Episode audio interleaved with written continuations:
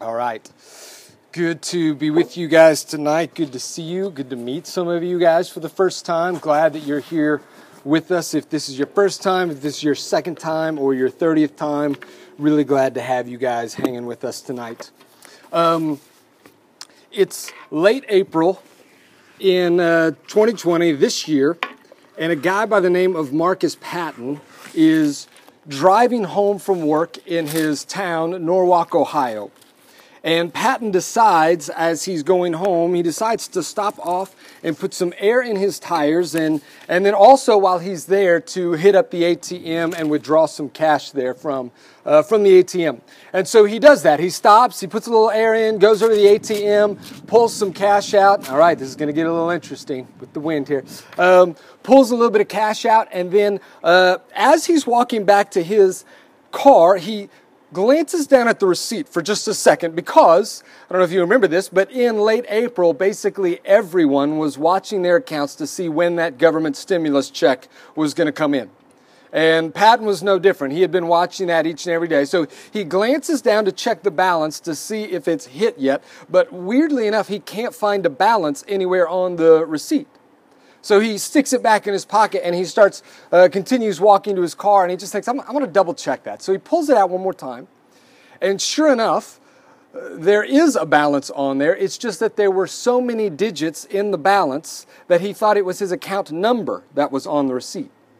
Because while Marcus Patton was at work, the government had deposited $7.7 million into his account he could not believe what he was looking at and he, he looked at it over and over again and all of a sudden he pulls out his phone and he and he begins to facetime his wife and he says you're not going to believe this. We just got seven million dollars. She goes no that can't be. He shows her the receipt and she's looking at it and they're freaking out and he hangs up the phone he jumps in the car and he goes flying home.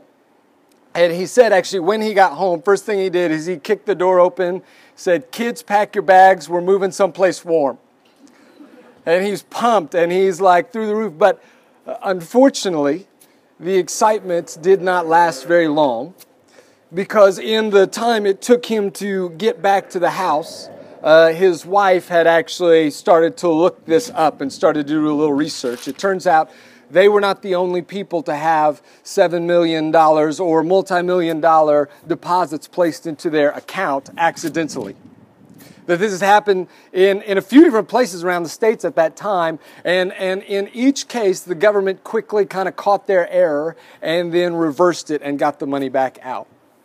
She told him that, and sure enough, within about 30 minutes, they checked back into their bank account and all of it was gone.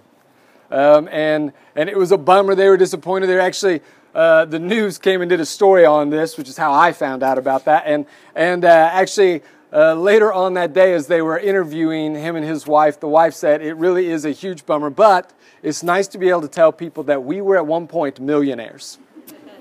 Uh, so, quick little experiment, mind exercise for you, real quick, okay? Imagine for just a second that that's you. Imagine for just a second that you're the one who looks down and you see $7 million in your bank account and you think, just like Marcus Patton's wife, you think that this is probably some mistake. And so you call up to the IRS, however you do that. You find some way and you talk to somebody and, and you say, hey, I'm sorry, I think you deposited too much money in my account. And, and they say to you, no, this actually is a mistake and it wasn't us. They go on to tell you that there's actually a, a certain um, very wealthy philanthropist who's decided, man, 2020 has just been a hard year. People need some good news. And so uh, he or she has chosen just 10 people in America to just bless them and just give them $7 million. Okay, so here's, here's the exercise, right? The question we usually ask is, what would you do with the money? It's not the question I want to ask. My question I want to ask you tonight is, how would you respond? Specifically, would you want to know who it was who gave you that money? Would you, would you try to find out? Would you research? And second, if you found out, like, how would you try to express your gratitude to that person? Like, I don't know social etiquette for anonymous million dollar gifts, but I think it's like something above a, a thank you card, right? It's got to be something a little bit more than that. And so, so question: Take take one minute, two minutes there with the people next to you. Answer these questions. Would you want to know who gave you the money, and if so, how would you try to thank them? How would you try to express gratitude to someone who changes your life that radically overnight? All right, go.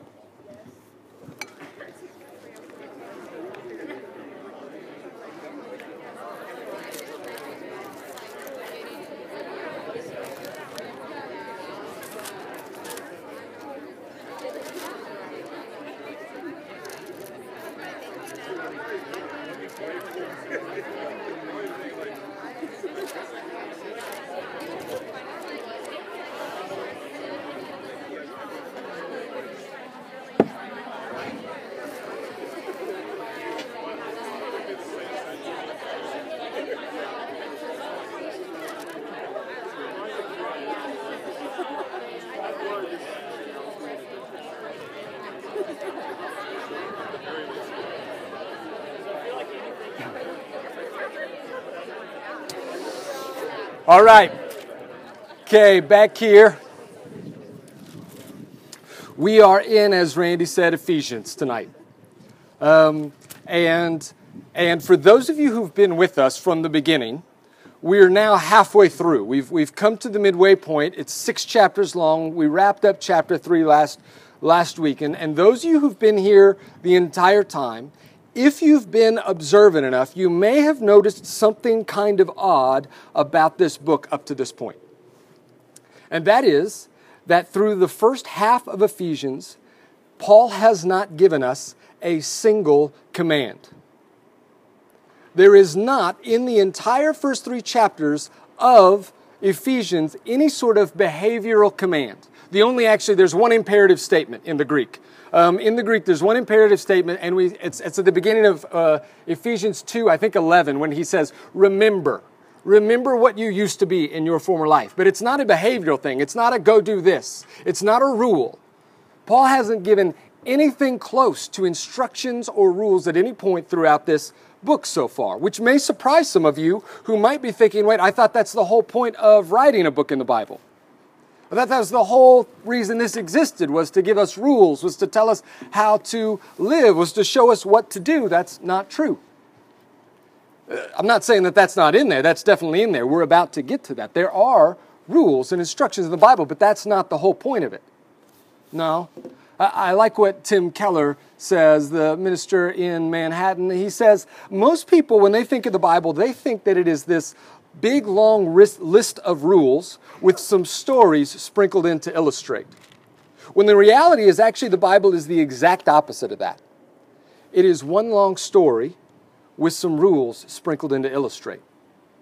It is one long story about a God who, who plans and then puts into action the greatest rescue mission in the history of the world to redeem broken people and bring them back to himself and make everything right again. That's, that's what the Bible is. And yes, there are some instructions for us. And yes, it tells us how to live. But all of that flows out of the story that this book is about. And that, I believe, is Paul's reasoning for giving us no rules or commands for the first three chapters. Because he wants to make sure that you get it right. He wants to make sure that you get the order straight. See, in, in every other world uh, religion, in every other kind of belief system that has to do with a deity of some kind, the way it works is I do good things so that God will accept me. I do good things so that He will welcome me in and that He'll want me. Christianity, the gospel is the opposite of that. The gospel says God has already accepted me through Jesus Christ, and therefore I do good things. Therefore, I want to live out of love for a God who came and before I had my act together, even when I was a mess, even when I didn't want anything to do with Him, still loved me enough to send His Son Jesus to die for me. And so that if I am willing to simply place my faith in Him, that He accepts me before I've ever done anything that deserves it. Now, every now and then I like to just give a little bit of a pause and a time out here for, for anyone here, if, if if this is maybe your first time to hear something like that, this is your first time to hear that maybe that's actually the way reality works, and you've never actually heard a concept of a God who loves you like that and is willing to accept you, I give you permission right now to tune me out.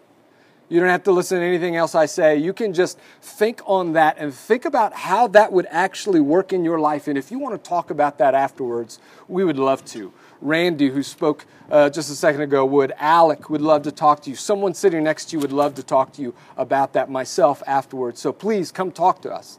But, but for now, we need to jump back into the rest of this, uh, this message. Paul says, I believe he sets up Ephesians this way to show us that everything God does happens first. Here's what he says in the first three chapters. Just a kind of review. He says these things that he adopted us as sons and daughters through Jesus Christ to the praise of his glorious grace that he lavished on us in the beloved one.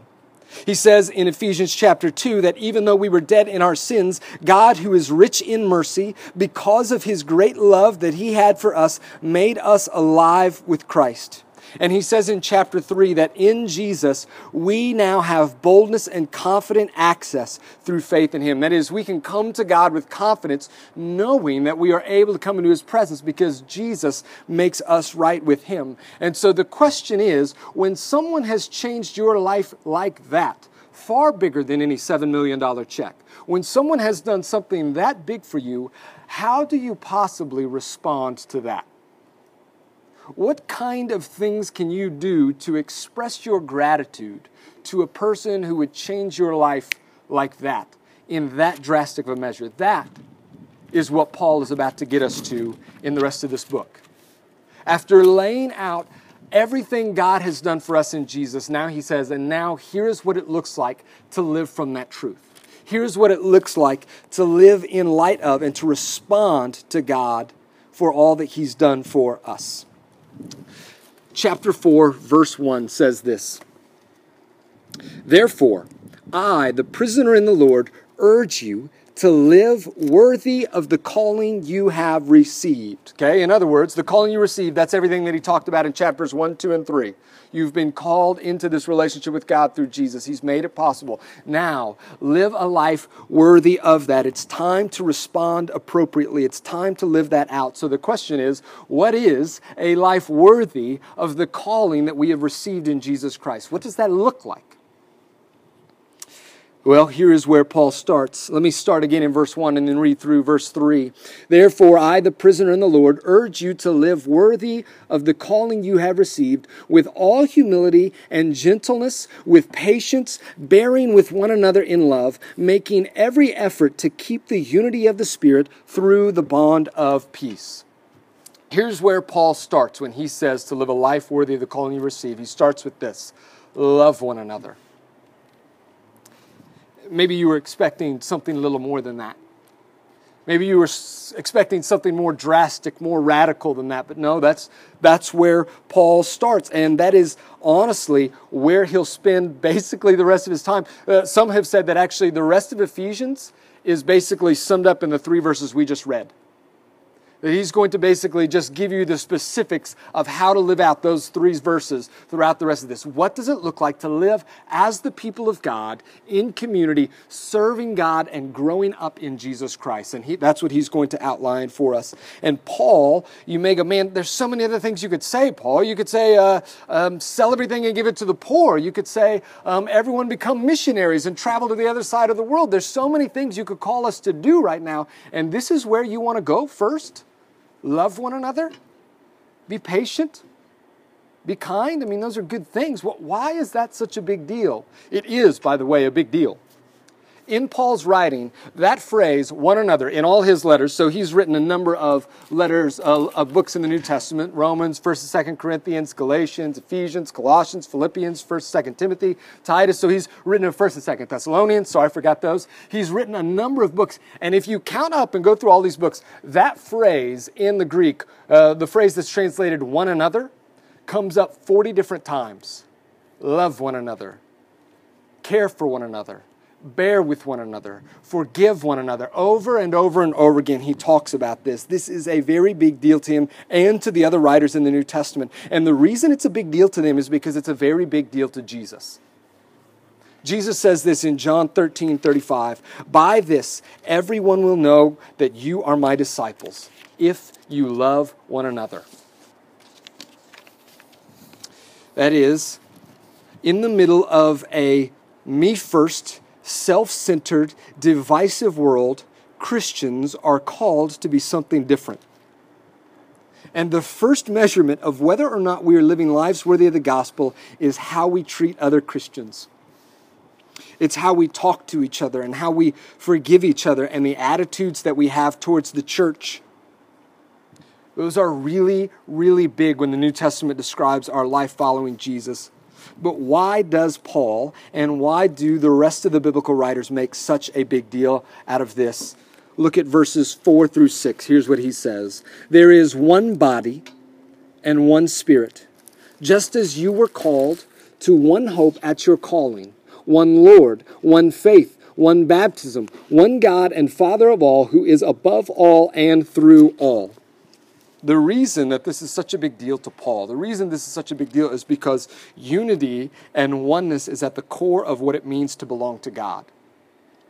Just as the God that we worship is three in one, triune, Father, Son, and Spirit, living together in perfect harmony and unity and love, so his people are to be one.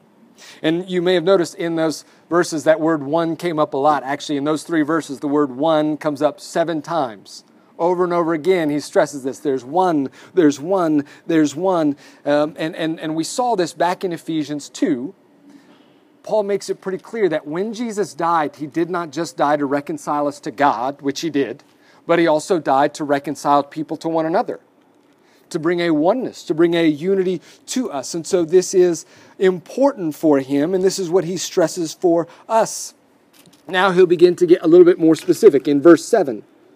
Now, grace was given to each one of us according to the measure of Christ's gift. Now, that, that word, grace, usually in the Bible when it's used, especially when it's used by Paul, usually that word um, talks about the grace that God gives us as sinful people. That is, uh, even though we don't deserve Him in our sin, even though we don't deserve to be called children of God, even though we've rejected Him, turned away from Him, grace is what He gives us because He loves us anyway. And He chooses to love us, and Jesus came to die for us even before we knew Him, even before we wanted Him. That's grace. It is undeserved mercy. That's usually what Paul means when he uses that word, but not always. The word literally, most basically, just means gift.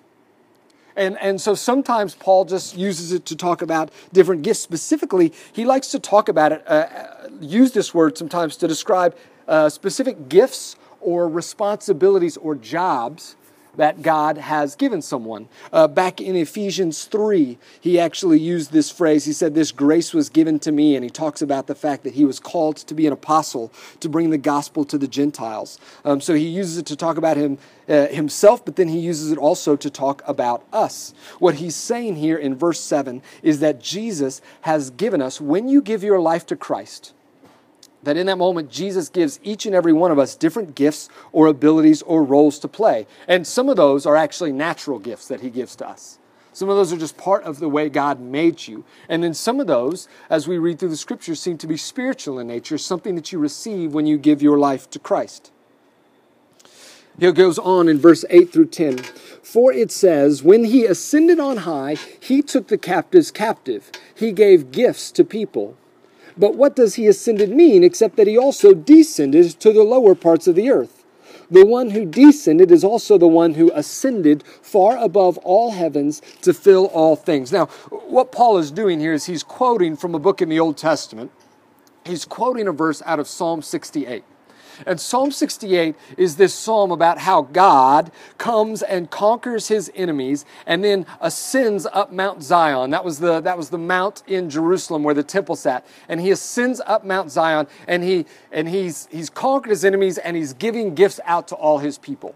And what Paul is doing here is he's applying that verse and saying the, the truest meaning of that verse actually is pointing us to Jesus, who was God in the flesh, who descended down to earth and then ascended up to heaven. And when he ascended up to the true Zion, when he ascended up to heaven, he gave gifts out to his people. That's what Paul is getting at here in this section. Uh, he says in verses 11 through 13, and he himself, that's Jesus, and he himself gave some to be apostles, some prophets, some evangelists, some pastors and teachers equipping the saints for the work of ministry to build up the body of Christ until we all reach unity in the faith and in the knowledge of God's Son, growing into maturity with a stature measured by Christ's fullness. So now he starts to get specific about the gifts that he has given us. So he said this at the beginning we ought to be loving one another and living in oneness. Then in verse 7, he goes, and here's one of the ways we do this we use our gifts and abilities to serve one another. And now he's going to get a little bit more specific and talk about what some of those gifts may look like. Um, here's kind of the fascinating thing he doesn't just talk about Jesus giving gifts to people, he then, you notice, talks about Jesus giving people to the church that he gave these gifts to people to be apostles and prophets and evangelists and teachers, pastors. And then he took those people and he gave them to the church as a gift to the church to help his people be built up. This, that is the gift that we are uh, given, the gift that Jesus has bestowed on you was designed not for you, but for other people. It was designed so that he could give that gift to the church, to other brothers and sisters through you as you use that for their benefit.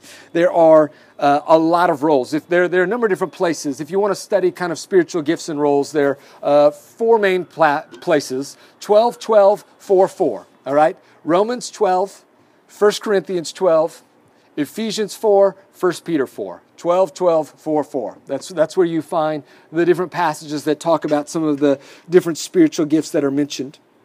And there are a number of them, but here he just lists four of the foundational ones apostles. Uh, the word apostle literally just means to be sent out. And so he's talking about either A, the what we call like the capital A apostles, the, the original 12 who were sent out and are, were Jesus' representatives on the earth after Jesus ascended into heaven um, who had kind of a special level of authority and ability to write scripture and those things. Or he could be talking even about like lowercase a apostles, that's what I call them, who were sent out by churches to plant more churches. That's kind of seems to be what their role was back then.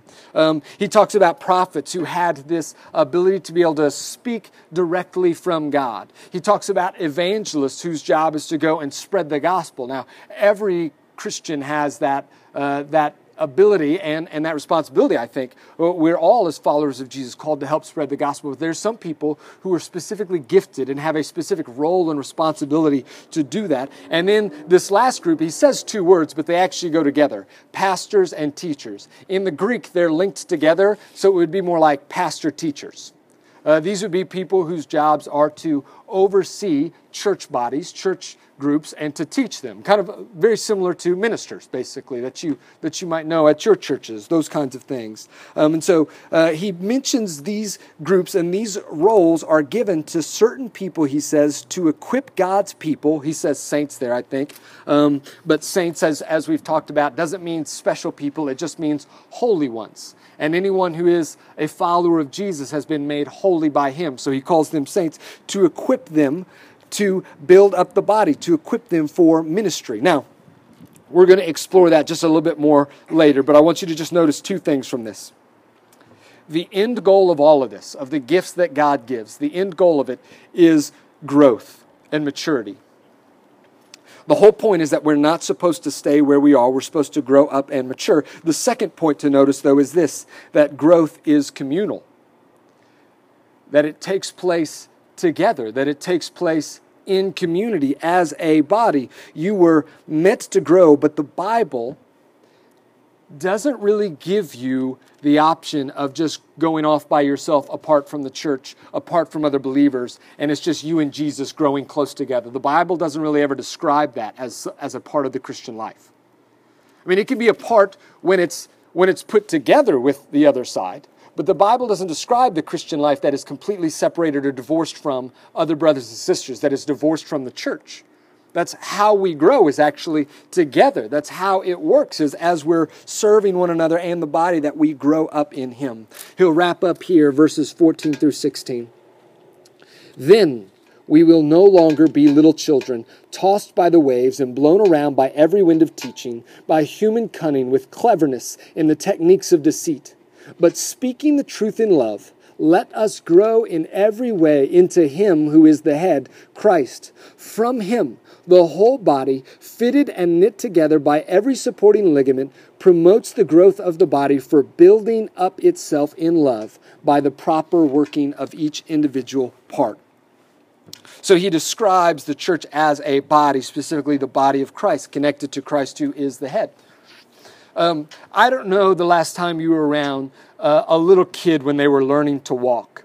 I was just watching the other night uh, Rachel Vincent. Some of you know Rachel Vincent. She used to, she still works for us, but in a different role. She does a lot of the behind the scenes kind of administrative stuff.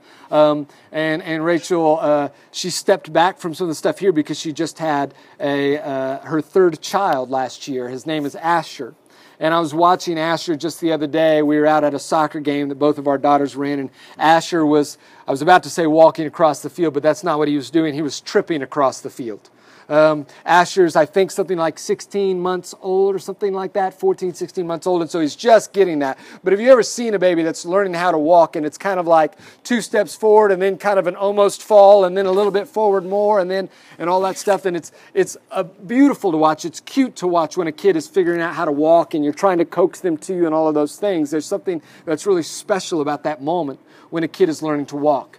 But it's not cute if like a 19 year old comes to the table and they're doing this as they're walking in, right? Like that's not supposed to be, nobody goes, yay, whenever you get somewhere, okay? No one holds out their fingers for you to grab a hold of as you're walking, right? Because when you're a baby, you're supposed to be doing that. That's, that's what it looks like as you're learning something new, as you're growing up and maturing. But when you're 19, when you're 20, when you're 30, you're supposed to have that down by now. And what Paul is getting at here is this idea that when we first come to Christ, there's a lot of things that we're learning, that we're figuring out. Um, but as you mature, the goal is not that you would stay there. The goal is not that we would stay um, spiritual babies forever, spiritual children forever. God is calling us to grow up. God wants us to be more like His Son Jesus.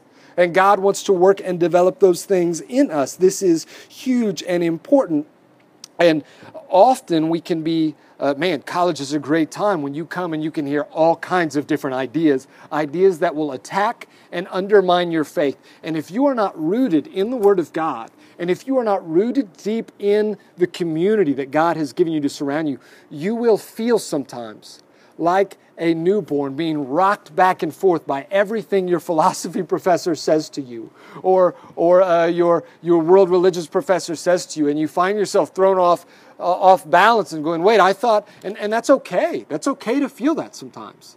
But what's not okay is to spend your whole life there. God has called us to grow, and He, he gives us His Word, and He gives us the church to help us in those things uh, verse 16 clarifies that the way we grow, it happens as Jesus uses his body to build up his body. As each part, that is, every individual, does their work. And that's what we're going to explore a bit more after the break. For now, you can take a couple minutes. There's a restroom inside the house if you need to use it. Get some hot chocolate back here, and then we'll jump up here some awards in just a minute.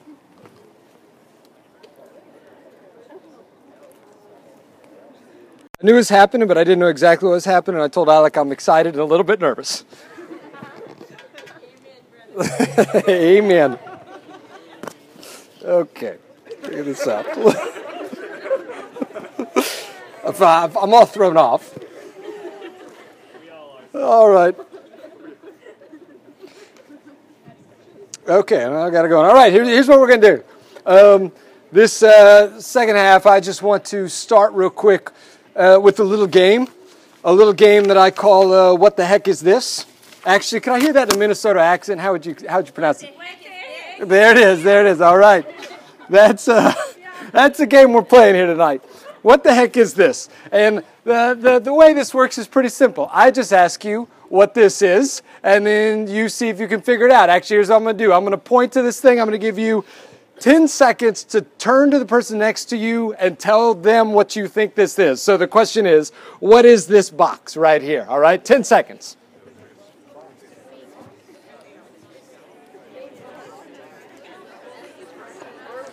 Three, two, one. All right. What do we got here? Who thinks they got it? But it is a box. Very good, Jonas. All right, Alexia. Speaker. Speaker. No, it's not a speaker. Jasmine, not a safe. It looks like a safe. It's not a safe. In the back. Fridge. It does look like a fridge. It's not a fridge. This is an electric smoker. Uh, oh, over here, you guys knew it. You knew it was all right. Sweet. Congratulations to you if you knew that. All right. Next, next round of what the heck is this? What the heck is this? All right. Turn to somebody next to you. You got 10 seconds. Give them your guess. I do not have the gun. I'm holding it down. Okay. Okay. All right. Three, two, one. I see a confident hand in the back. Is that Emma back there? Okay. Never mind. But I was looking really good. All right, Jaden. Oh, Jaden knows what it is. Say that again. A grease gun. Somebody said he's got a gun. You were technically right. This is a grease gun. All right, so this is used. This is used to uh, basically. It's kind of like WD-40 for big machines. All right, so you can use this on like the bearings of tires. This attaches on a little nozzle, and you can squeeze it in just like that. So this is a grease gun. All right, next. Uh, I'm gonna go with this actually over here. I'm gonna go with this. Wait, give me just a second. I gotta unhook.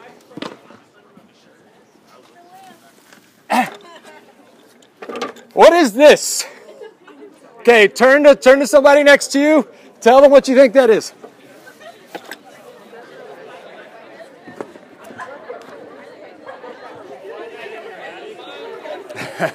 no. All right. Three, two, one. Okay, we got a team right here that's very confident they know what this is. That is a paper cutter. It is not a paper cutter. Very close. All right. Okay, Joshua, Libby. It puts like books together, right? Okay, there you go. It is a binder. So it's a it's like a it's it's one of those things notebooks with a little plastic kind of comb spine or whatever. And I was asking I was asking a gal in our office like what is this and she told me today and she's like you put the paper here and you pull this thing and then you slide it over here and I was going like yeah yeah but in my mind I was like I have no idea what you're talking about. So um, it is a binder. I just discovered that today that that's what that is. All right, next. What are these? Okay, turn to somebody next to you. Tell them what you think this is.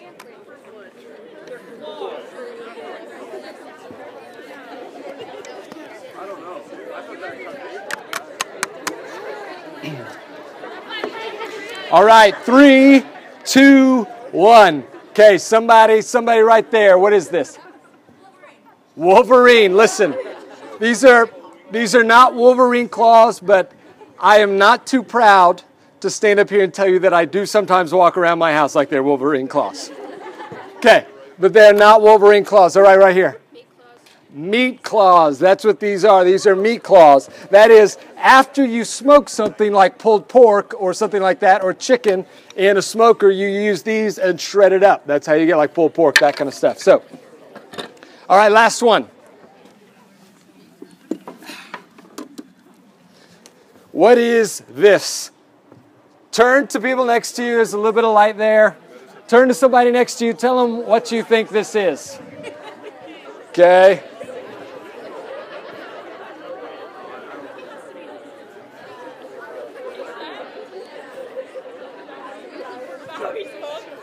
Okay.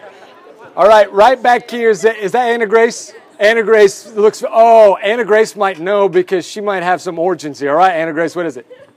Uh, it's, it's for getting the knots out of your back. Okay, there you go. This is a Japanese back massager. So you pull that right there. Okay. So my fr- uh, my cousins who live in Japan, uh, over in Japan, actually brought this to me. That's very good. You, but th- now, did you know that because you spent a little time in Japan, or did you just know that? Uh, no, I go to a lot of physical therapy. Okay, got it, got it. Thought you thought you were going to give a much more cultured answer. All right, that's cool. Um, that's awesome. I, that's I'm, I'm really amazed you got that right off the bat. Um, here is the thing: each and every one of those things that I just showed to you, odd or normal or whatever they are, each of those different things. Um, was made for a specific purpose. And if you don't know what that purpose is, you'll never know how to use it. If you don't know what it was made to do, you're never going to know how to do it. Now, sometimes not knowing what something is made for is not a huge deal. Using something the wrong way, if I, if I, for whatever reason, got it in my head that this was some kind of phone and walked around and tried to talk on it, okay, I'd look ridiculous, right? But it's not going to have any major consequences. But there are some things that if you get them wrong, not only are you going to look silly, but it's going to have some major consequences, especially when something is important, especially when something is valuable. Like if I were to look down and notice that a nail was loose on this and you saw me grab my phone and just start slamming down trying to nail that in, you would gasp inside. And you would think, oh my gosh, I can't believe he's doing that because it's not just silly, I'm doing damage to something when it's this important. There are major consequences for using something that is important, for using something that is valuable in the wrong way. And your life is one of those things that is too important and too valuable to use it in the wrong way. If you don't know why God gave you your life, if you don't know what your life is for, you're not going to know how to use it. So the question is what is your life for? Why are you here? What is your purpose? Let me give you some common but some false understandings of our purpose. These are things that a number of people believe. They might not ever say it out loud, but if you watch closely by the way they live their lives, you'll see that this is what they believe about their lives and why they're here. Um, one is this that I am here to get lots of money and to get lots of stuff. I'm here to just acquire as much as I can in life, to gain as much as I can. My son just turned 10 today, and so he just had some birthday presents that we had out for him in the morning. And, and of my three kids, my son is the one who loves presents the most loves presents and he's been excited about it and he's been asking for things and he's been talking about it for months leading up to it what he want. And today the day finally came and he got these presents and he's over the moon and he's excited. But you know what's going to happen right? Within a week he's going to start making a list for christmas because the feelings that he's getting when he gets those things, as, as great as it is right now, eventually it's going to wear off, and he's going to start looking forward to the next thing that he can get. That this one is really going to make him happy. This one is going to be what he's really wanting. There are some people who never outgrow that who spend their whole lives looking for the next thing that if I just buy this, if I just have a little bit bigger house, if I just have a little bit nicer car, it will make me happy. And they believe that that's what they're purpose is, or at least they live that way, to just acquire more stuff. Uh, uh, another common belief about why I'm here is this I am here to be successful or famous or important. I am here to move my way up and to gain titles for myself, to get more letters behind my name so that people, when they know it, they know that I'm a big deal. And so I will study my hardest. I will work my hardest. I will get into the right grad program. I will get the right PhD so I can move up, so I can be successful, so I can be known. There are some people who believe I am here to be happy by getting what I want, by doing whatever it is that makes me happy in the moment. And the stereotypical form of this is like the party lifestyle or hookup culture or whatever that is. But there are more subtle ways of this. There's some people who always have to be in a relationship of some kind, always have to have a boyfriend or a girlfriend because that's what makes them happy. There's some people who, who are constantly treating other people poorly because they, well, they get in the way of my happiness. And, and sometimes they end up using others because whatever it is that makes me happy in the moment, that's what I run after. When we believe these things that I'm here to make money, that I'm here to be successful, that I'm here to get what I want, whatever makes me happy, we misuse our lives. And like a phone hammering away on a nail, it's not going to work out very well for you in the end. So, what did God give us our lives for? Why do we exist? Well, we've talked about this a number of times here over this semester that the basic, in a nutshell, the reason that you are here, you were made to know God and to glorify Him. to know God. He made you to know Him, to live in relationship with Him, to love Him and be loved by Him. You were made for that. And then also to glorify Him by serving Him, by enjoying Him, by wanting Him to be with Him. That's what you were designed for. That's how you were originally made. And then sin came and broke that in each and every one of us so that we struggle to want Him, so that we can't know Him, so that we can't glorify Him by the way we love our lives. But the really cool thing is the Bible tells us that that's how you were originally made. And then, no matter what has happened in between then and now, Jesus actually remakes you to do that. When you put your faith in Him, He, he remakes you with the ability to do this. This is what we heard in Ephesians 2, verse 10. For we are his workmanship, created in Christ Jesus for good works, which God prepared ahead of time for us to do. Now, this can entail a lot of things, these good works that we're designed to do, or the ability to glorify God. That can entail a lot of different things. But in our chapter tonight, we have a very specific outworking of this that he gives us in Ephesians 4. Look back at verses 11 through 13 with me. 11 through 13, he says, And he himself, again, that's Jesus, Jesus himself gave some to be apostles, some prophets, some evangelists, some pastors and teachers, equipping the saints for the work of ministry to build up the body of Christ until we all reach unity in the faith and in the knowledge of God's Son, growing into maturity with a stature measured by Christ's fullness. So here we see this truth in this verse that God gives us church leaders. This is the foundation of kind of the giving. He lists these kind of foundational roles of leadership and apostles and prophets, pastors, teachers to start things. So people like Scott, people like Randy who are in ministry to come and do this work and, and ministers from your own church. But what is their role according to this? What is their job according to this passage? To help us grow? To build up the church? Sort of. Specifically, though, actually, what he says is their role is to help you build up the church, is to equip you to help people grow. That's what Ephesians 4 is lining up that you are the one. It is their job to help you do your job in building up the church. This is one of the main things that you were made to do to build up God's church to be a part of a family that you've been adopted into, and then to serve and work and love that family in a way that helps the rest of the family grow. God gave you His Holy Spirit if you have placed your faith in Jesus. If you have given your life to Jesus, then when that happened, God placed His Holy Spirit in you. And He gave you His Holy Spirit, and He gave all of us, whether you are a follower of Jesus yet or not, He gave all of us talents. He gave you gifts. He gave you passions. He has given you mentors in life. He has given you resources like your time and your money for this purpose so that you could serve others. So that you could help His people grow strong and mature, so that you could help them be like Jesus. That's what your life is for. So, a couple of Father's Days ago, my wife Amy gave me this, this smoker right here. And this is one of those gifts that was um, mostly for me, but sort of for her. You know those ones, right?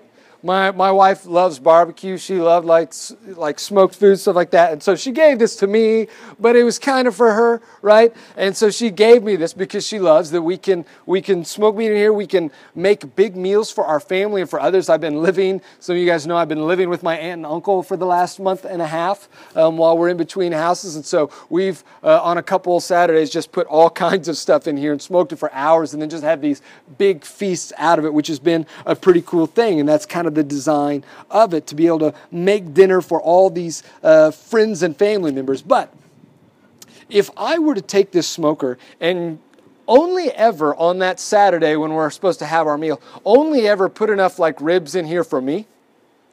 Only ever put like a tiny bit of pulled pork in there so I can make like one sandwich out of it and just feed myself while everyone else sits there and watches or orders pizza or whatever. Like that'd be off. There'd be something wrong with that because this gift was not given to me to just feed myself. That's not, that's not what it's here for. It was given to me so that I can use it to feed others. And it's same with uh, what God has given you. Your gifts, your talents, your money, your time, all of it has been given to you, not just for you. Some of you out here are really, really smart. Like God has just given you an amazing mind that is able to, to think through ideas and concepts and able to process things faster than the rest of us. And you're just good at that. It's just kind of right in your wheelhouse. Some of you are really, really good with kids. It's just, you're just drawn to them and they're drawn to you. And, and you like being around them and, and you're good at uh, caring for them and, and nurturing them and loving them. Some of you, some of you, honestly, maybe you already know it, maybe you don't know it yet. Some of you are good at making money you've got like a entrepreneurial mind and a kind of a way of just seeing things and you're good at figuring out how to be successful and how to make money. Some of you are musical. Some of you are artistic. Some of you are friendly. Like you've got an extra it's almost like this extra sixth sense for what people need and the ability to relate to them and make them feel loved and cared for. Some of you are good at sharing the gospel with people some of you are good at caring for hurting people or walking alongside people as they go through hard things. Some of you are good at communicating truth. You have a gift for teaching. But here's what you need to know if you take any of those gifts that I've just listed and you use those talents or gifts for yourself, you're using them all wrong like a phone hammering a nail, like a smoker that's only used to feed yourself. God gave you your life along with all the gifts that come with it so that you could use it to glorify Him and serve others. 1 Peter 4.10, I, I, mentioned the, the gift chapters, Ephesians 12, uh, sorry, Romans 12, 1 Corinthians 12, Ephesians 4, 1 Peter 4. Here's what 1 Peter 4 says about gifts. He says this, just as each one has received a gift, use it to serve others as good stewards of the varied grace of God. That is, a steward is somebody whose job is to take care of their boss's stuff and put it to good use. So when I get this gift, it's not mine, it's actually been God's this whole time. He gave it to me so I could put it to use for Him. So I could put it to use by serving other people around us. That is what we are made to do. So here's the question What do we do with this information? What do we do with this idea? Let me give you three things and then we'll wrap up. Number one, start now. I think I talked about this a month ago when we talked about having a ministry mindset. If you're not serving, if, if you're not serving in some capacity, if you're not finding a way to use your gifts and talents to help others to build up the church, I want to encourage you to do that. To start serving simple, start serving your roommates be the person around the house who is willing to do the things others don't want to do, to clean the dishes, to clean the bathroom, to, to care for them and their needs around them. Start serving in a church, in a local church here, on a greeting team or cleaning or setting up. A lot of you show up here every week and make this thing happen because you come here early to set up and then you stick around and you tear down afterwards. Thank you for what you do to serve the body of Christ. Thank you for making this possible each week by serving in that way serve in here, serve at kids' church, whatever it is. By the way, we still need one more guy on our kids' church team, right, Randy? We still need one more guy to help us serve once a month with kids' church at Sunnybrook. If you're interested in that, come talk to Randy. Start now. Second, make a habit of asking, why did God give me this? As you begin to realize the things that you're good at, as you begin to see the things that you're passionate about, and the resources that you have, whether those be material resources or mental resources or spiritual resources, ask this question why did God give these to me? What does He want me to do with this gift? By the way, we're going to have an opportunity uh, to do something about this actually next week um, a ministry in our church that helps serve orphans around the world. We're going to take up an offering here at the table to bless that ministry. You'll hear a little bit more about that in just a bit. But it's a way of going, I've got these resources, I've got some money, and it's not all for me. So what can I do with it? Why does God give it to me? What does He want me to do with it? We'll have an opportunity to give some of that next week. Number three, point out gifts in others and help them see how God might want them to use those gifts point out gifts in others, when you are blessed or encouraged by someone as they are using their talents to serve you or to serve the church and you get to benefit from it, this is something that's been big on me in the last few years that I've kind of realized is I need to do a better job of letting people know that. When God has used someone, because honestly, and I know some of you are thinking this right now, I don't know what my gift is. I don't know what my talents are. Sometimes it's hard to figure out what is it in me that I need to be using for God and His kingdom. What am I supposed to do? I don't, I don't even know what my gifts and abilities are. It has been, I have benefited greatly from having people in the church who have pulled me aside and said, Hey, I want you to know I see this gift in you. Or, Hey, I want you to know I was really blessed by you doing this. And it, it opened my eyes to see something that God had given me, not for me, but for other people. And so take the time to encourage brothers and sisters when you've been encouraged by them and encourage them to use their gifts to keep doing those things for God and His glory. This is what your life is for. This is what you were made to do to glorify God. And there are a number of different ways to do that. But one of the primary ways that you will do that is by serving others and by building up His church. Let me pray and we'll be done for tonight.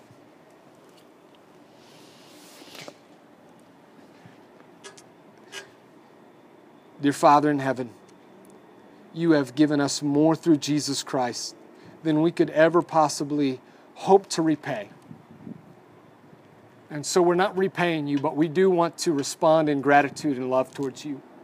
And I pray that the truths of what Jesus has done would reverberate in us and that we would have our eyes open to that more and more so that it would just be natural to want to serve you, that it would be natural to want to serve other people. Please let your Holy Spirit do that in us this evening and as we go away from here. And I pray for uh, the men and women sitting here tonight that you would help them to understand the way that you, you have gifted them and help them to have a passion for using that gift to serve others and to build up your church and to further your kingdom. I ask you that, Lord, in the name of Jesus. Amen.